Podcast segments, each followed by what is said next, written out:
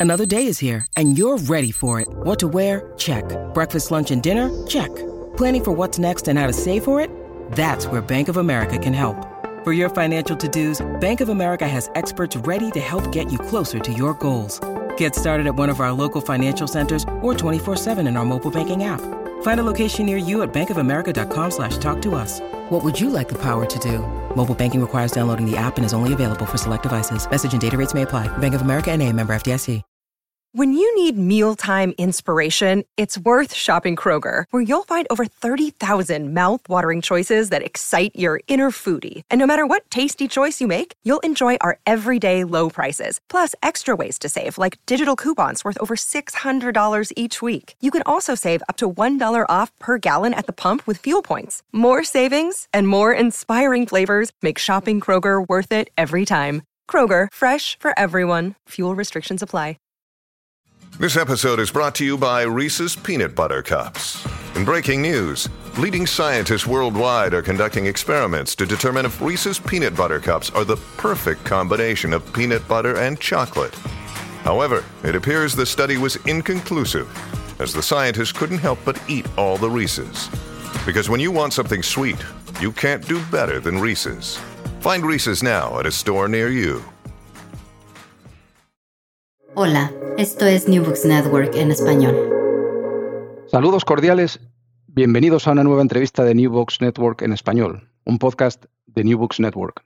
Me llamo Joaquín Ribaya Martínez y soy profesor de historia en la Universidad del Estado de Texas, Texas State University. Y voy a ser el anfitrión de esta entrevista. Hoy tengo el gusto de hablar con la doctora Raquel Guereca Durán sobre su libro Caciques, Intérpretes y Soldados Fronterizos, Actores Indígenas en la Conquista del Nayar, siglo XVIII, publicado por el Instituto de Investigaciones Históricas de la UNAM, Universidad Nacional Autónoma de México, en 2022. Buenas tardes desde Texas y bienvenida a New Books Network en español, Raquel. ¿Qué tal, Joaquín? Muy buenas tardes. Días desde Oaxaca, en México. Gracias por estar con nosotros. Si te parece, vamos a tutearnos. Claro que sí, no tengo ningún problema. Y al contrario, gracias a ti por la invitación a este espacio. Raquel Heréndida Huereca Durán es licenciada y maestra en Historia por la Facultad de Filosofía y Letras de la UNAM y doctora en Estudios Mesoamericanos por la misma institución. Sus investigaciones se centran en la historia social de los pueblos indígenas de México durante el periodo virreinal, especialmente en regiones que suelen considerarse marginales o periféricas dentro de la Nueva España. Autora de diversos artículos en revistas académicas y de divulgación, así como de varios libros. Por ejemplo, Un Dios y un Reino para los Indios, la rebelión indígena de Tutotepec, 1769, que fue publicado en 2014 por el Instituto de Investigaciones Históricas de la UNAM y Bonilla Artigas Editores. También tiene otro libro con el título Milicias indígenas en Nueva España, publicado por el mismo instituto, no, por el Instituto de Investigaciones Jurídicas en este caso, también de la UNAM, en 2016. Eh, otro título en su haber es Impacto ambiental y paisaje en Nueva España durante el siglo XVI, eh, del que es coautora junto con Marta Martín y Huema Escalona publicado en 2021 por la UNAM, y su más reciente libro, sobre el que, en el que nos vamos a centrar hoy, es Caciques, Intérpretes y Soldados Fronterizos, Actores Indígenas en la Conquista del Nayar, siglo XVIII. Ha recibido numerosos premios, entre los que se incluyen el Marcos Celia Maos de la Facultad de Filosofía y Letras de la UNAM en 2007, el Francisco Javier Clavijero del INA, del Instituto Nacional de Antropología e Historia, en 2008, el Noemí Quesada del Instituto de Investigaciones Antropológicas de la UNAM en 2009, y el de la Academia Mexicana de Ciencias a la mejor tesis doctoral en humanidades en 2018. Desde 2019 es investigadora del Instituto de Investigaciones Históricas de la UNAM, área de Historia de los Pueblos Indígenas en la Unidad Oaxaca. Imparte clases en las licenciaturas en Historia del Arte y Humanidades de la Universidad Autónoma Benito Juárez de Oaxaca y en el posgrado en Historia del Arte de la UNAM. Además, es miembro del Sistema Nacional de Investigadores del CONACIT Nivel 1. Como ven, una biografía bastante extensa y prolífica para una investigadora tan joven. Raquel, háblanos un poco sobre tu formación académica. ¿Dónde te formaste como historiadora? Pues toda mi formación ha sido en la UNAM, en la Universidad Nacional Autónoma de México. Eh, allí hice la licenciatura y la maestría de la mano de eh, uno de los historiadores que considero mi mentor principal, que es el doctor Felipe Castro Gutiérrez. Y más tarde hice el doctorado, tratando un poco de ampliar horizontes, hice mi doctorado en estudios mesoamericanos, también dentro de la UNAM. Y es un doctorado que, al que, que yo recuerdo con, con, mucho, con mucho cariño porque me ha permitido interactuar mucho más con antropólogos, con arqueólogos, con especialistas en el pasado indígena de Mesoamérica y particularmente el doctorado me permitió también eh, interactuar con muchos colegas eh, procedentes de Sudamérica, que de pronto es un, eh, un interés que se ve reflejado en el libro, digamos, porque descubrí, digamos, ya lo sabía, pero descubrí con mucho mayor profundidad las similitudes que existían en los espacios fronterizos de, de Nueva España y de otras latitudes de, de América Latina. Entonces, esa, digamos, toda mi formación ha sido dentro de la UNAM, en historia y más tarde con cierto énfasis en la antropología y en la etnohistoria. ¿De dónde viene tu interés por los pueblos indígenas de México y concretamente por el periodo virreinal o colonial? Pues yo, como algunos eh, historiadores de, mi generación, creo que fuimos marcados por el eh, movimiento zapatista en, en, México, el Ejército Zapatista de Liberación Nacional, que sale a la luz en la década de los 90. Y bueno, yo era adolescente cuando esto ocurrió, pero sí que recuerdo eh, que fue un impacto importante para mí, por un lado, porque en las noticias comenzaron a aparecer los indígenas o la población indígena de México como protagonista de eh, este proceso político tan importante. Entonces, en principio, cuando yo entré a la Facultad de Filosofía y Letras, mi interés por conocer a la población indígena tenía que ver justamente con esto, no saber eh, no solo del pasado indígena remoto, el pasado eh, prehispánico, que ese sí que se estudia y se conoce en la educación básica en México, pero por la historia posterior de esta población indígena y entender cómo es que habían llegado eh, al siglo XXI, mm. cuáles habían sido los procesos que habían, que habían atravesado. Y bueno, estando en la, en la facultad, conocí eh, a muchos profesores. La UNAM tiene una larga tradición en estudios sobre el periodo novohispano. Muchos de los profesores que yo recuerdo eh, con, como más influyentes en mi trayectoria, pues justamente se dedicaban al pasado eh, indígena durante el periodo virreinal. El doctor Ignacio del Río, el propio Felipe Castro, Antonio Rubial. Y también de pronto ah, darme cuenta que mucho de o entender que mucho de lo, de, digamos, las, la configuración actual de los pueblos indígenas, de sus formas organizativas, eh, incluso de su identidad, se forjó precisamente durante el periodo virreinal, en estos 300 años entre 1521 y 1821. Entonces, por ahí se fue, se fue perfilando el interés hacia este periodo y hacia este grupo en específico. De acuerdo. En la introducción de tu libro haces un repaso a la historiografía y eh, te haces una pregunta que, bueno, obviamente tu libro responde, que es si es posible escribir una historia de la Sierra del Nayar centrada en los indígenas, sin contar con fuentes escritas por los propios indígenas. Si te parece, antes de responder esa pregunta, explica un poco a nuestra audiencia dónde está la Sierra del Nayar. Pero la Sierra del Nayar se ubica hacia el noroccidente del actual territorio mexicano, digamos, eh, la ciudad o la, la, ciudad más grande de esta región es Guadalajara y se ubicaría hacia el norte de Guadalajara. Tiene eh, lo que es actualmente el estado de Nayarit, que tiene costa con el Océano Pacífico y está formada mayormente por, por espacios serranos, digamos, una planicie costera angosta y después eh, forma parte de la Sierra Madre Occidental, de este enorme macizo montañoso. Una de, los, de las regiones mejor conocidas de la Sierra Madre Occidental se ubica más al norte, en Chihuahua, es una región de barrancas, una geografía bastante abrupta, y lo mismo pasa con la Sierra del Nayar, una región serrana, abrupta, con eh, eh, espacios de clima muy frío en las alturas y de pronto más cálidos, tropicales hacia las partes eh, medias y bajas. Y por supuesto, al día de hoy sigue siendo una, una región que presenta ciertos, ciertos retos o ciertas dificultades para el tránsito humano.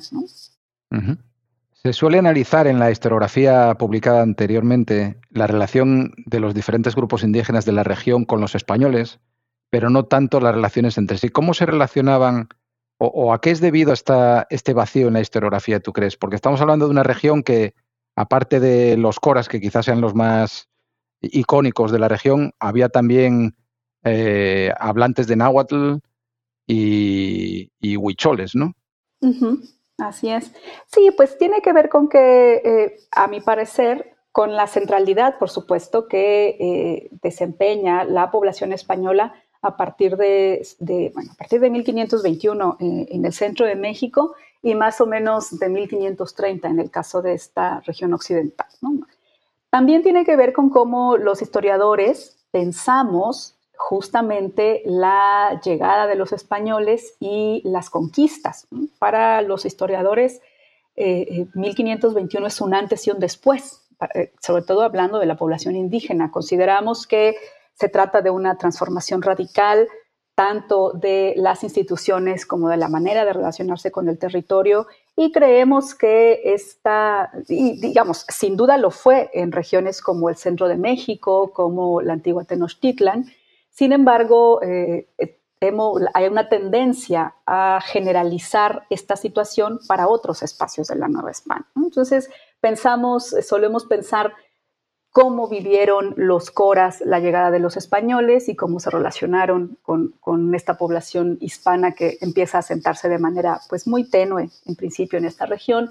Pensamos también cómo lo vivieron los huicholes, cómo lo vivieron los tepehuanes, los tepecanos, los mexicaneros, otros, otros grupos indígenas, porque ponemos justamente a la población española en el centro de la narrativa. Y nos olvidamos que eh, eh, además de esta población española están todas estas sociedades indígenas que sí es cierto que se relacionan con los españoles, pero también tienen relaciones cambiantes entre sí. Pueden tener relaciones de solidaridad, de reciprocidad, de alianza en, ciertos eh, momentos, pueden tener relaciones eh, eh, en torno a un culto religioso, de compartir ciertos cultos, ciertos espacios sagrados, pero también tienen entre sí relaciones conflictivas que no siempre están condicionadas o mediadas por la presencia española. Entonces, un poco la intención del libro justamente ha sido sacar de la narrativa, o por lo menos de este lugar central, a la población hispana y voltear a ver qué es lo que está pasando entre las sociedades indígenas que, habitan la región. Un poco eh, regresando a esta primera pregunta que me hacía sobre si es posible escribir una historia de los indígenas sin tener fuentes indígenas, pues eh, eh, justamente considero que, es posible, ¿no? Es posible, sí que implica ciertas dificultades, a diferencia de otras, de otras regiones de México, como pueden ser eh, los, valles en los valles centrales, la cuenca de, México o, las regiones como de los, lo que consideramos los grandes señoríos prehispánicos como eh, los tenochcas o los tarascos en Michoacán. Lo que pasa en, esta región es que no hay fuentes o hay muy pocas fuentes que hayan sido escritas por la población indígena en el periodo virreinal. La dificultad entonces ha sido rastrear su presencia e incluso buscar las palabras eh, de, estos, de estos indígenas en otro tipo de fuentes, en las fuentes administrativas, judiciales, en las fuentes también de, carácter civil. En las crónicas que escriben los, los, misioneros franciscanos, por ejemplo, buscar dónde puede aparecer por allí o puede colarse no solo la presencia, sino incluso la voz indígena en estas fuentes. El libro consta de dos partes y un apéndice documental bastante interesante, de hecho. Eh, la primera parte eh, la dedicas más bien a analizar un poco lo que era la región en época prehispánica y los diferentes grupos eh, que habitaban la zona. Rompes con la idea de la Sierra del Nayar como una región aislada y argumentas que se integró en las dinámicas sociales, políticas y económicas de la Nueva España, sobre todo del occidente novohispano, desde bien antes de su conquista por los españoles. Así es. Sí, sí, inicialmente yo quería solo centrarme en la conquista de, el Nayar, que ocurre hasta 1721. Mi interés estaba en las empresas de conquista y en la manera en la que esto se llevó a cabo, sobre todo teniendo en cuenta los protagonistas indígenas. Sin embargo, me pasó que conforme revisaba lo que se había escrito respecto a la historia de la sierra, a la historia de esta región, y lo contrastaba con lo que yo encontraba en las fuentes indígenas, pues me di cuenta que había mucha información, digamos, novedosa, que eh, bien merecía reescribir o hacer un intento por contar nuevamente la historia de la región tomando en cuenta estos nuevos datos, estas nuevas fuentes, pero también justamente, poniendo a los indígenas en el centro del relato. Y al hacer esto me di cuenta que eh, justamente hay un interés por parte de los propios coras, de los propios eh, huicholes, de la población indígena asentada en la sierra, si bien no les interesa volverse cristianos y no les interesa participar de ciertas dinámicas de la sociedad eh, hispana, sí les interesa, por ejemplo, comerciar, incluso trabajar en las haciendas españolas, obtener ciertos productos, ciertos eh, elementos incluso eh, culturales, por ejemplo, el, compadrazgo, establecer relaciones de, compadrazgo con la población española, transitar por las villas hispanas para intercambiar sus productos eh, serranos, la miel, pescado seco, incluso la sal, con productos que solo podían obtener de la sociedad española, los machetes, las tijeras, los, puñales, en general las, las herramientas elaboradas con, con hierro. Las telas les son también muy atractivas, los sombreros. Entonces, hay, hay, un interés ahí por eh, vincularse, pero por vincularse, por participar, por eh, intercambiar. Quizá la diferencia eh, central es que estas interacciones están reguladas por las propias sociedades indígenas. Tienen esta facultad o esta capacidad para decidir cuándo relacionarse con los españoles, cuándo permitir a los comerciantes españoles, por ejemplo, ingresar a su territorio y cuándo no. Deciden ellos en qué época del año acuden a las haciendas a, eh, prestar su, trabajo, su mano de obra a cambio de una remuneración, que casi siempre es en especie, pero sí, eh, digamos, documentar desde época temprana estas interacciones permite darnos cuenta que este discurso de la sierra aislada, impenetrable, intransitable, pues es más bien una construcción del propio siglo XVIII. ¿Cómo justificar eh, eh, en pleno siglo XVIII que esta región no se haya eh, sometido todavía a la monarquía española? Bueno, pues justamente creando este mito en torno a la región, un mito que además hemos, hemos repetido después los, los historiadores. Claro. También indicas en uno de los primeros capítulos que, esta idea de la Sierra del Nayar como frontera en realidad es algo ya de la época española, ¿no? No, no, era exactamente una frontera en, en, época prehispánica, digamos, o antes de la llegada de los españoles.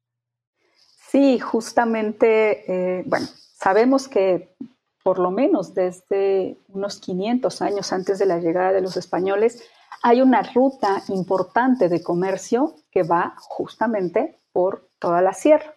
Hoy en día, digamos, desde nuestro estilo de vida, pareciera impensable que una ruta de comercio pase, atraviese una sierra, una sierra además con estas características de eh, barrancas profundas, de algunos ríos que en cierta época del año no se pueden cruzar porque el, caudal es, es, bastante violento. Digamos, eh, desde nuestra óptica eh, contemporánea, las carreteras deben pasar por los sitios pues, lo más plano posible, ¿no? Generarle pocos problemas a los ingenieros civiles que se dedican a desarrollar esta infraestructura. Pero eh, para la época prehispánica, las muchas rutas de comercio importantes atraviesan por estos espacios. Una de las rutas más largas, de hecho, eh, que permitía comunicar lugares tan distantes en Centroamérica como Nicaragua con eh, el sur de los Estados Unidos, pasa precisamente por esta región. Entonces, eh, claro, con la llegada de los españoles, pues son espacios, por un lado, que no tienen recursos minerales. Entonces, no, no hay oro y, y hay poca plata para explotar en esta, en esta región. Y por otro lado, también, digamos, yo me he especializado, eh, por azares del destino, muchos de las, muchas de las regiones de la Nueva España que he estudiado son sierras, son espacios serranos. Y sí, me, eh, es, es, evidente que para la forma de vida hispana, las sierras se les dan mal. Es decir, no es el espacio que se elige para habitar y para vivir. En realidad es un, es un modo de, vida que está pensado para los valles, eh, donde se pueden establecer estas villas de una manera mucho más ordenada, con eh, la famosa cuadrícula o damero que se populariza por toda la Nueva España, espacios que tengan vías adecuadas de comunicación, con eh, valles en los cuales se pueda practicar la agricultura de manera intensiva o semi-intensiva. Y en general las sierras no, no digamos, no son el espacio elegido para establecer lugares de habitación, salvo que haya plata, ¿no? si hay plata, sí, ahí está Parral en Chihuahua y por allá está Zacatecas también, digamos. Si hay minas, eh, eh, la población va a llegar para propiciar su explotación, pero si no las hay, como, como ocurre en el Nayar, pues sí que esto desalienta bastante la, presencia española. Entonces, digamos, hay una serie de, factores, sí, eh, por supuesto geográficos, pero también económicos o relacionados con la manera en la que se propicia la utilización de los recursos que van a, van a fomentar que para la población española esta región se convierta en una frontera. Y para la población indígena, bueno, un, espacio al que pueden, eh, que, pueden habitar si necesitan o requieren alejarse del contacto hispano, aquellos que no quieren eh, eh, convertirse al cristianismo o que una vez que han sido bautizados deciden retirarse de la vida cristiana. Entonces, este, todo, hay toda una, una idea de la sierra como el espacio de los fugitivos, el espacio de los esclavos que han huido de sus amos, o donde viven los apóstatas, aquellos a los que eh, eh, una vez que han sido cristianizados deciden alejarse de la grey cristiana. Pero es eh, una construcción en el sentido de que, bueno, es visto como frontera por los españoles, pero los indígenas están, eh, los indígenas que habitan en la Sierra Coras, de Huicholes, están constantemente eh, entrando y saliendo, por, ponerlo eh, en palabras simples, ¿no? Están transitando estos espacios, se trasladan desde la costa hasta los reales de, minas que están más allá de la sierra. Entonces, aquí un poco la, la invitación es preguntarse, bueno, ¿frontera para quién? ¿O frontera desde qué, desde qué perspectiva. Y es claro que la población nativa no lo vive precisamente como una frontera. Mm. Como tú bien dices, es, una frontera interna y porosa, ¿no? y, quería, resaltar, querría resaltar algo que me parece interesante, porque rompe un poco la, dicotomía esta maniqueísta que se usa mucho sobre españoles por un lado e indígenas por otro. Los, nayaritas, los, los, habitantes de esta región, eh, Primero, logran mantener su independencia hasta entrado el siglo XVIII. Sin embargo, en muchos casos establecen relaciones pacíficas con, sobre todo con misioneros y hacendados, ¿no? españoles. Pero al mismo tiempo, algunos de ellos eh, hacen la guerra a otros indígenas, en algunos casos para obtener, eh, como señalas, víctimas sacrificiales ¿no? para su culto religioso. Eh, o en otros casos establecen alianzas, ¿no? Pero digamos que hay una, hay una fluidez en las relaciones interétnicas que no permite una fácil eh, catalogación en, indígenas frente a españoles, como se suele hacer, o como hay mucha gente que todavía tiende a hacer, ¿no? Sí, sí, sobre todo desde eh, quienes estudian a la, a la, población indígena, ¿no? Sí, es... Esto que, señalas es muy importante, la fluidez de las relaciones y, no solo en, el espacio, sino en el tiempo. Pueblos, rancherías, naciones que en una, en una determinada coyuntura pueden ser aliadas o amigas, diez años después son, están enemistadas entre sí, como ocurre en las relaciones humanas en general. Pero justamente el cuestionar esta dicotomía se hace posible una vez que eh, integramos al factor hispano o a la población hispana como uno de los de los elementos dentro de este juego, de este rejuego político y social, pero no como en el, elemento central. Justamente tenemos, por ejemplo, población indígena que, eh, que, ha sido cristianizada, que comienza a sentarse en los pueblos eh, vecinos a la Sierra del Nayar y se convierten en milicianos, es decir, en soldados armados al servicio del monarca católico. Y son estos indios eh, milicianos que justamente por su condición de soldados están exentos del pago de tributo, no se les puede obligar a trabajar para las haciendas españolas. Eh, y por otro lado tenemos a la población de la Sierra del Nayar, la población que aún no ha sido, aún no ha reconocido al monarca católico, que se mantiene sin practicar la religión cristiana, y entonces son ellos los que trabajan en las haciendas, ¿no? O parecería un poco el mundo al revés, ¿no?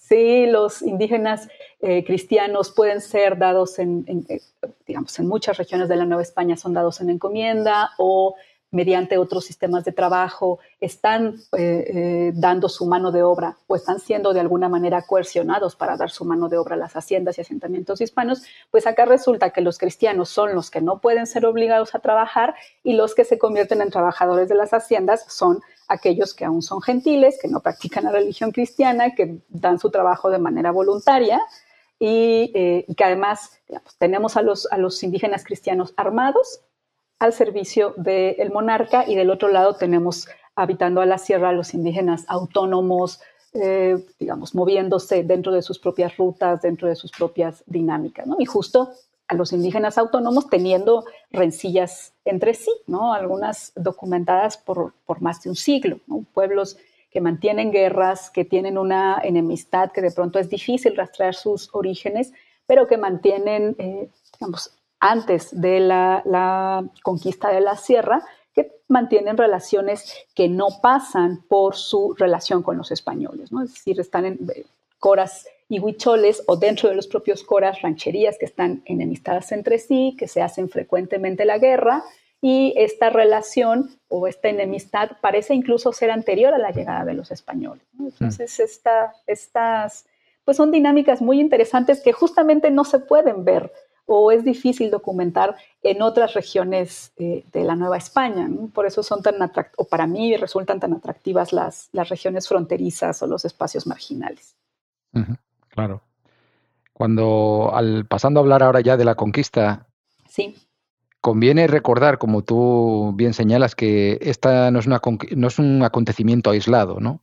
que hay como un proceso en esas primeras décadas del siglo XVIII de un afán de la monarquía hispana por extender su dominio sobre las regiones que aún no controlaba. Pero en el caso concreto de, la Sierra del Nayar, aparte del interés por expandir la fe o, castigar a los apóstatas, proteger a los pueblos de eh, tanto españoles como de, indígenas cristianizados, em, también, también se da eh, el interés por explotar unos recursos minerales que hasta entonces no se conocían. ¿no?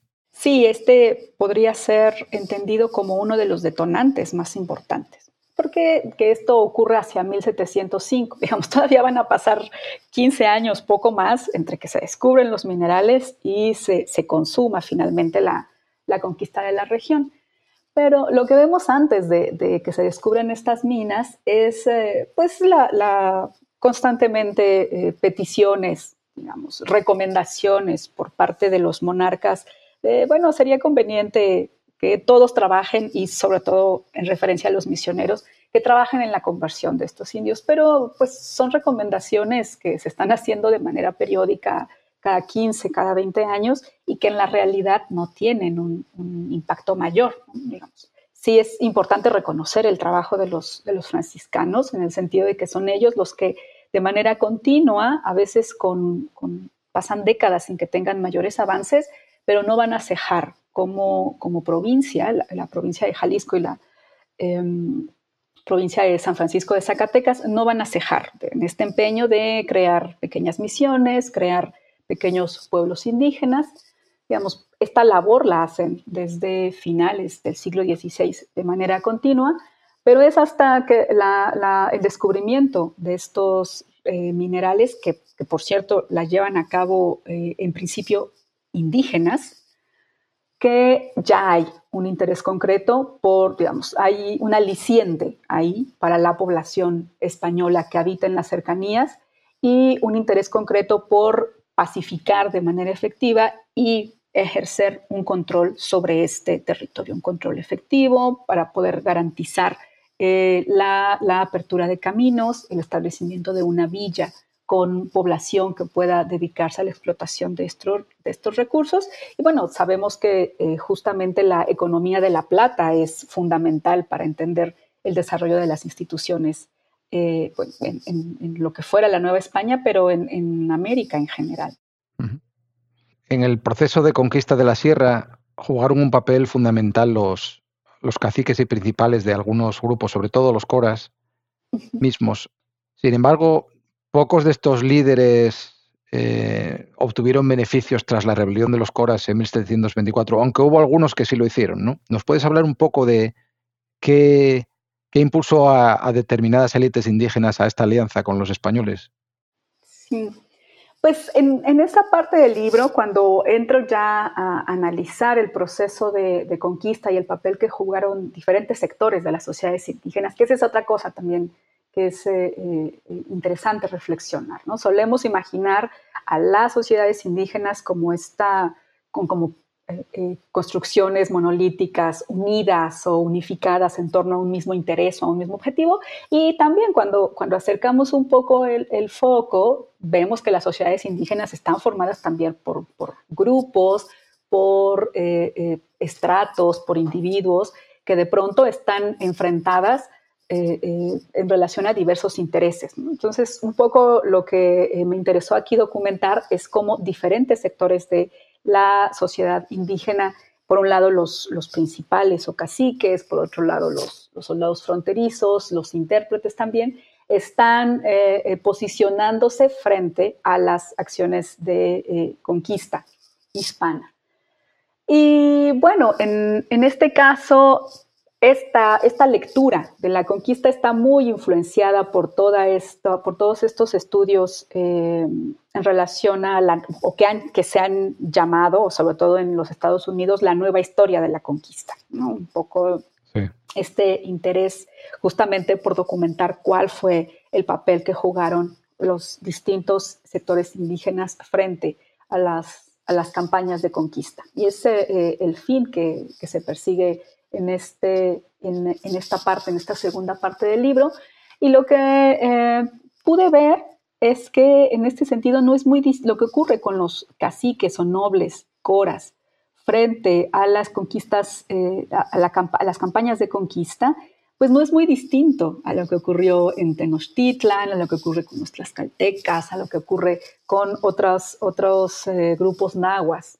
200 años antes. Mm. Y es que eh, no hay una respuesta unida o unificada o unidireccional frente a las campañas de conquista. ¿no? Hay conflictos preexistentes, intereses políticos que mueven a que algunos eh, caciques coras, por ejemplo, quieran aliarse con los españoles para consolidar su posición o para obtener o garantizar el acceso a ciertas tierras, a ciertos eh, recursos en la sierra, mientras que hay otros que se van a mantener en contra de la llegada de los españoles, que van a intentar eh, em, enfrentarse de manera armada a estas empresas de conquista y también eh, están al final luchando por mantener su posición como caciques.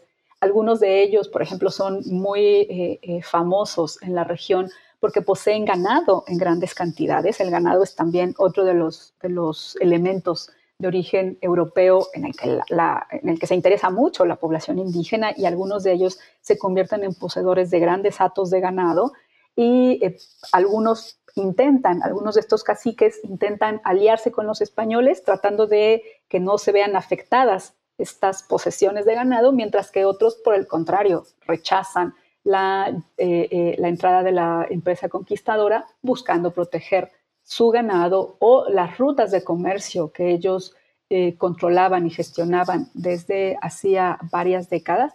Entonces, la, la, intención aquí, la invitación es a pensar en estos distintos intereses que mueven a los actores indígenas para tomar una u otra posición frente a la llegada de las, de las campañas conquistadoras.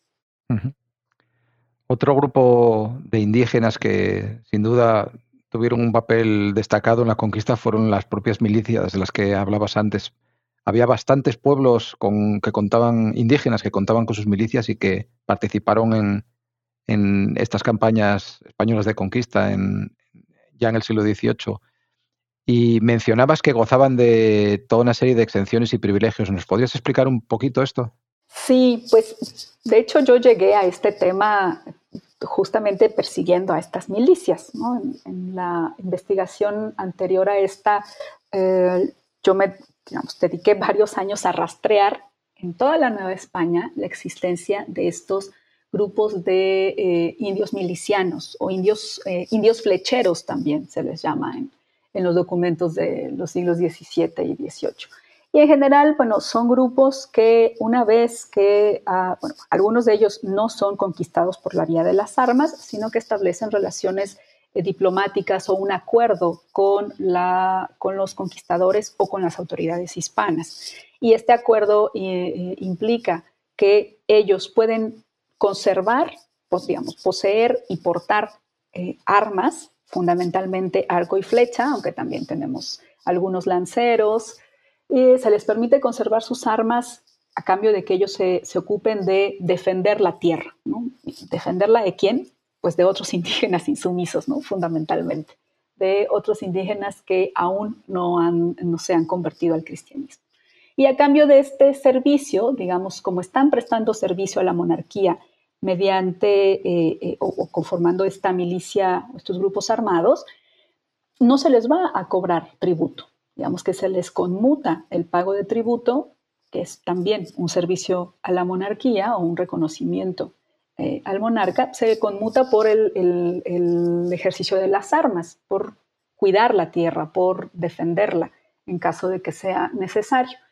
Y justamente como la Sierra del Nayar se mantuvo sin, eh, digamos, autónoma hasta 1721-22, pues en torno a la Sierra del Nayar surgieron muchos de estos eh, pueblos de, eh, que tienen su milicia indígena y la razón de que, se, eh, de que hayan sido creados es justamente que defiendan la tierra en caso de que estos coras de la Sierra del Nayar se subleven o se insolenten, lo cual pasó realmente en muy pocas, muy pocas ocasiones.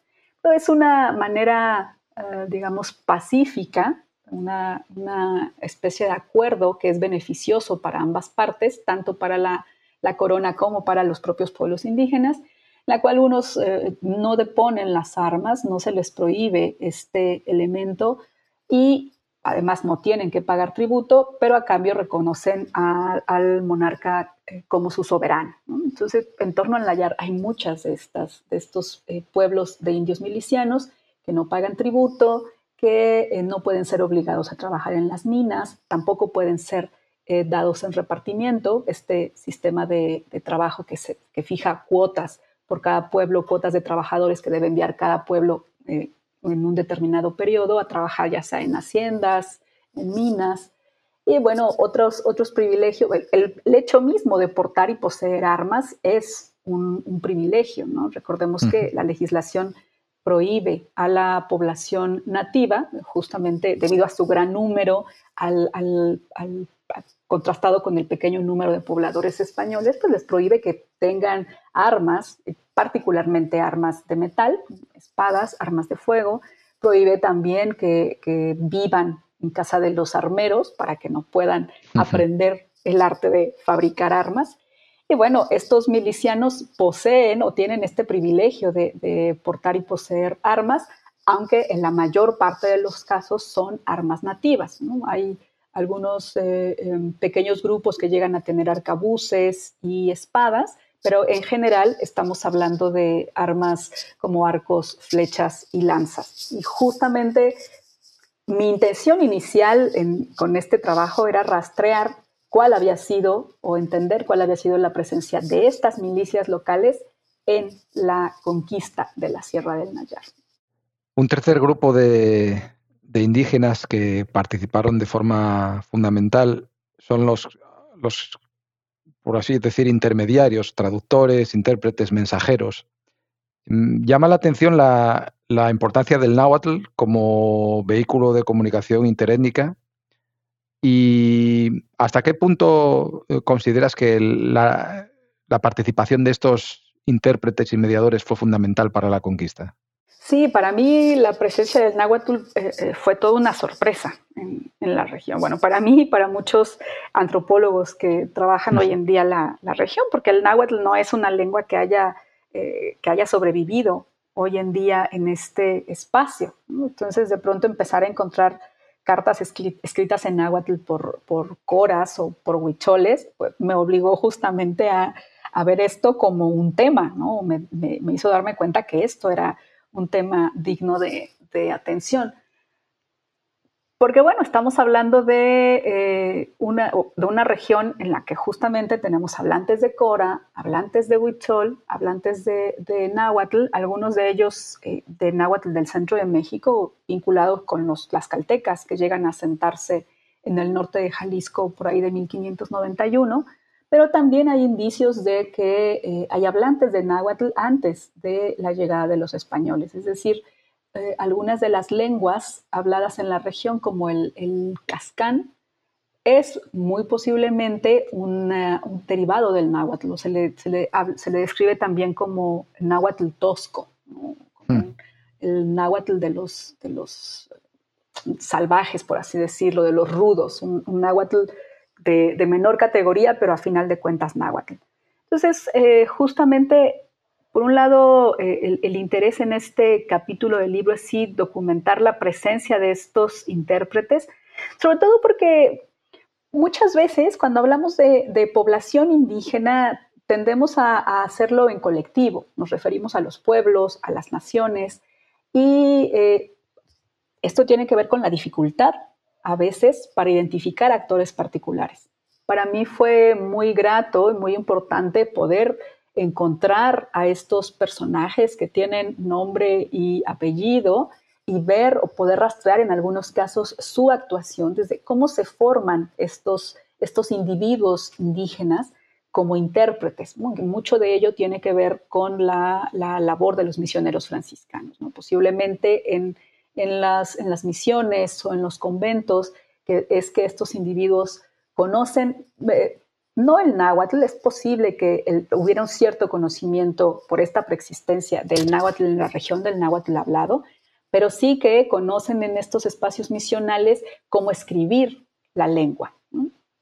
¿no? escriben en Cora, escriben en náhuatl y es muy posible que el náhuatl fuera la lengua que se, utilizaba justamente para la comunicación eh, interétnica entre las diferentes eh, naciones indígenas, que, que los coras para comunicarse con los eh, huicholes e incluso con los, con los españoles utilizaran el náhuatl. También es, es muy interesante saber que hay eh, una población española que habla náhuatl, que de pronto también son, son situaciones difíciles de documentar. Una población eh, española, ahora los llamamos criollos, españoles nacidos en, en la región, que hablaban náhuatl y podían comunicarse en náhuatl con la población indígena, ¿no? Para, mm. para incluso a un nivel de actuar como traductores, ¿no? pero no solo, pues, no solo traductores, también dueños de haciendas o algunos de los, de los hombres que participan en la empresa conquistadora hablan esta lengua. Entonces sí que juega un papel muy importante en la comunicación en la región. Y bueno, está el, papel también de estos, de estos individuos, ¿no? de estos eh, mediadores que están cumpliendo muchas funciones. A veces son mensajeros, son también los guías, ¿no? Tienen eh, un papel importante porque muestran a los españoles el territorio, ellos lo conocen mejor que, la población española y pueden ayudar a diseñar las rutas por las cuales entren las distintas eh, fuerzas armadas. Fungen también, eh, tienen una cierta labor de diplomacia, ¿no? intentar convencer a los coras de no desatar la guerra en contra de los españoles, llevan y traen mensajes entre los, distintos grupos y son pues muy visibles. Lo, interesante de esto es que tanto ellos mismos como los capitanes españoles dejan eh, sus nombres por escrito en la documentación, los sueldos que se les pagaron por esta labor de, mediación, de, traducción pero también eh, esta visibilidad pues los hace vulnerables. Muchos de estos, eh, traductores, intérpretes, son de pronto acusados de traición, ya sea por la parte indígena o eh, por los coras o por los propios capitanes españoles. De pronto, si la acción militar que se planeaba o que se planeó no sale tan bien, pues hay un, una mirada o un intento de acusar a estos intérpretes de haber compartido información, de haberlos traicionado y por parte de los coras también, ¿no? Cuando los, españoles finalmente logran tomar la, la, sierra y empezar a fundar presidios y misiones, hay un señalamiento a los intérpretes por eh, ser traidores, por haber eh, engañado o confundido a la población nativa. Entonces, sí son, eh, pasa un poco con, como con los, con los caciques, ¿no? es población o son actores que juegan un papel muy importante, pero que después no obtienen la recompensa que por lo menos ellos esperaban, que, hubieran, que les hubiera gustado recibir por los, por los servicios que prestaron en, en las campañas de conquista. Retrocediendo otra vez al periodo previo a la conquista del Nayar, sí. creo que es, es, conviene destacar una idea que tú subrayas varias veces a lo largo del libro, y es que la, la permanencia de estos grupos gentiles independientes en la sierra les garantizaba a los españoles que vivían en la región eh, o en las regiones colindantes eh, ciertos privilegios por ser ellos mismos fronterizos, ¿no? La perpetuación de unos privilegios que de otra forma habrían desaparecido. Sí, justamente es, es cómo esta condición de, frontera, de frontera interior, por llamarla de alguna manera, em, resulta útil para muchos. Y de ahí que tampoco veamos un, hasta el descubrimiento de los minerales, pues no hay realmente un interés por, por someter a los indígenas o por conquistarlos, ¿no? Hay un interés por eh, eh, decir o por anunciar que se va a hacer una campaña de conquista y entonces solicito recursos, solicito extensiones. Ese un poco lo ha documentado también eh, para el caso de la Nueva Vizcaya, eh, en otras fronteras se ha documentado esto también. Ahora mismo se me va el nombre de la, de la historiadora, que ha documentado esta misma situación, como el hecho de eh, ser fronterizo o decir que se es fronterizo con los indios gentiles, coras, bárbaros, eh, eh, insumisos, salvajes y todos estos calificativos que se les dan en el periodo, pues reporta beneficios para quienes habitan en las. ¿Te refieres seguramente a, a Sara Ortelli? Sara Ortelli, por supuesto, gracias. Sí, justamente, ¿no? Cómo los propios españoles van a demandar a la autoridad virreinal que se les, eh, que se les perdone, por ejemplo, el pago de eh, los diezmos o que se les socorra con armas, con municiones, con ganado, porque argumentan están constantemente sometidos al asedio de estos indios insumisos. Y cuando en la práctica o en, en, el terreno, digamos, de la vida cotidiana, pareciera que las relaciones son mucho menos eh, violentas de lo que se argumenta en los textos. Esto permite ver que hay esta circulación de bienes, este trabajo por parte de los nativos, este comercio en la región. Y en realidad no se vive una, una situación tan violenta como de pronto los, los eh, habitantes de estos espacios quieren hacer ver. ¿no? Es un espacio funcional también. De pronto hay, en el caso del Nayar, vemos cómo hay eh, eh, dueños de haciendas que acuden a la audiencia de la Nueva Galicia para solicitar que se les nombre capitanes, ¿no? Digamos, estos eh, eh, habitantes de la frontera que tienen contacto con una familia o con una ranchería de coras insumisos y eh, van a la audiencia a argumentar que ellos los están convenciendo de asentarse en un pueblo, que van a hacerse cargo de traer a un misionero que los, que los evangelice, que les enseñe la doctrina cristiana y solicitan y obtienen nombramientos como capitanes, capitán protector de eh, un determinado grupo, capitán protector de los indios de Huejúcar, de Huejuquilla, de Pochotitlan. Entonces, estas, estas dinámicas fronterizas al final tan resultan beneficiosas para muchos que no hay un interés eh, inmediato de conquistarlos y, y, de someterlos, porque una vez que se acaba la frontera, pues se acaban estos, estas exenciones y estos beneficios. Quizá el, aspecto más sobresaliente de, toda tu investigación eh, para este libro es hasta qué punto puedes eh, resaltar la agencia de los propios indígenas. Y, a mí me, llama la atención también el hecho de que esa agencia se, manifiesta, de hecho, en relaciones que son predominantemente pacíficas con los españoles o con la población hispana, ¿no? Pese a, la resistencia de los coras y, bueno, al hecho de que los españoles tuvieron que eventualmente conquistar por las armas, ¿no? Pero también eh, es interesante la reflexión que hace sobre que la agencia es algo individual, que hay toda una literatura que parece fundamentarse en atribuir una especie de agencia colectiva a los grupos étnicos, ¿no? cuando en realidad, eh, si analizas las fuentes, eh, una variedad de fuentes como tú has hecho, ¿no? con el grado de, atención que lo has hecho, lo que se observa es la agencia de los individuos. Así es. Sí, es desmontar esta, eh, justamente esta idea de los pueblos o grupos indígenas unidos en torno a un mismo objetivo.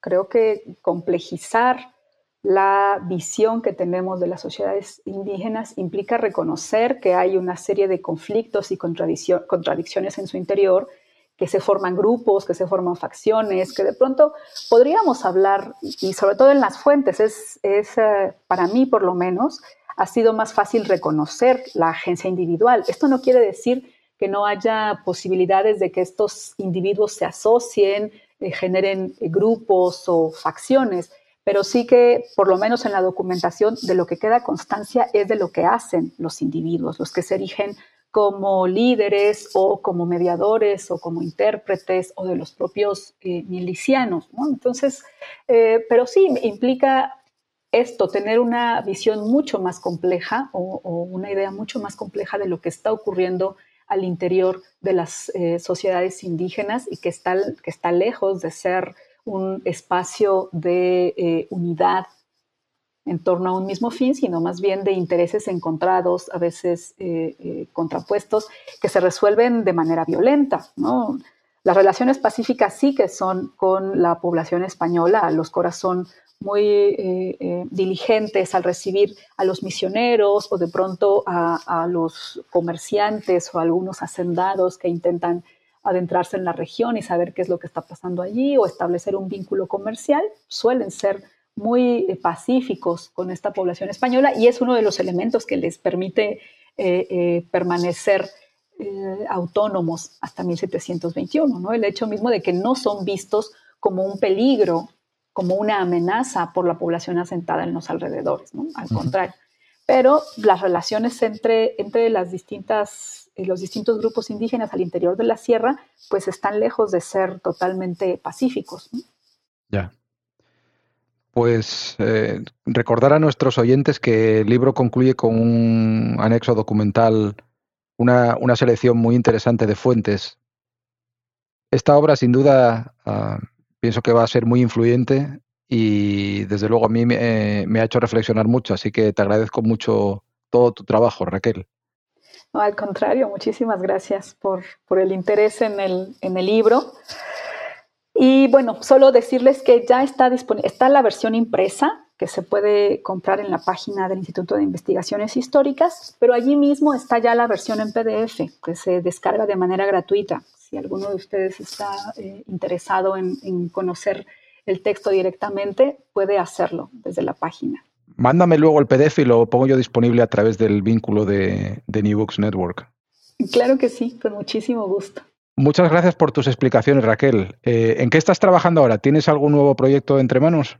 Sí, bueno, ahora estoy, eh, cambié de, de rumbo y ahora estoy trabajando sobre Oaxaca. Sigo trabajando sierras, ahora trabajo la, la sierra norte de Oaxaca y también sigo trabajando caciques, pero ya en un espacio, digamos, eh, plenamente mesoamericano y que no tiene que ver con, con fronteras. Pues Raquel, muchas gracias por acompañarnos y compartir con los oyentes de New Books Network en español algunos de los entresijos de tu libro. Suerte con tus proyectos y hasta pronto, Raquel. Muchas gracias, hasta pronto.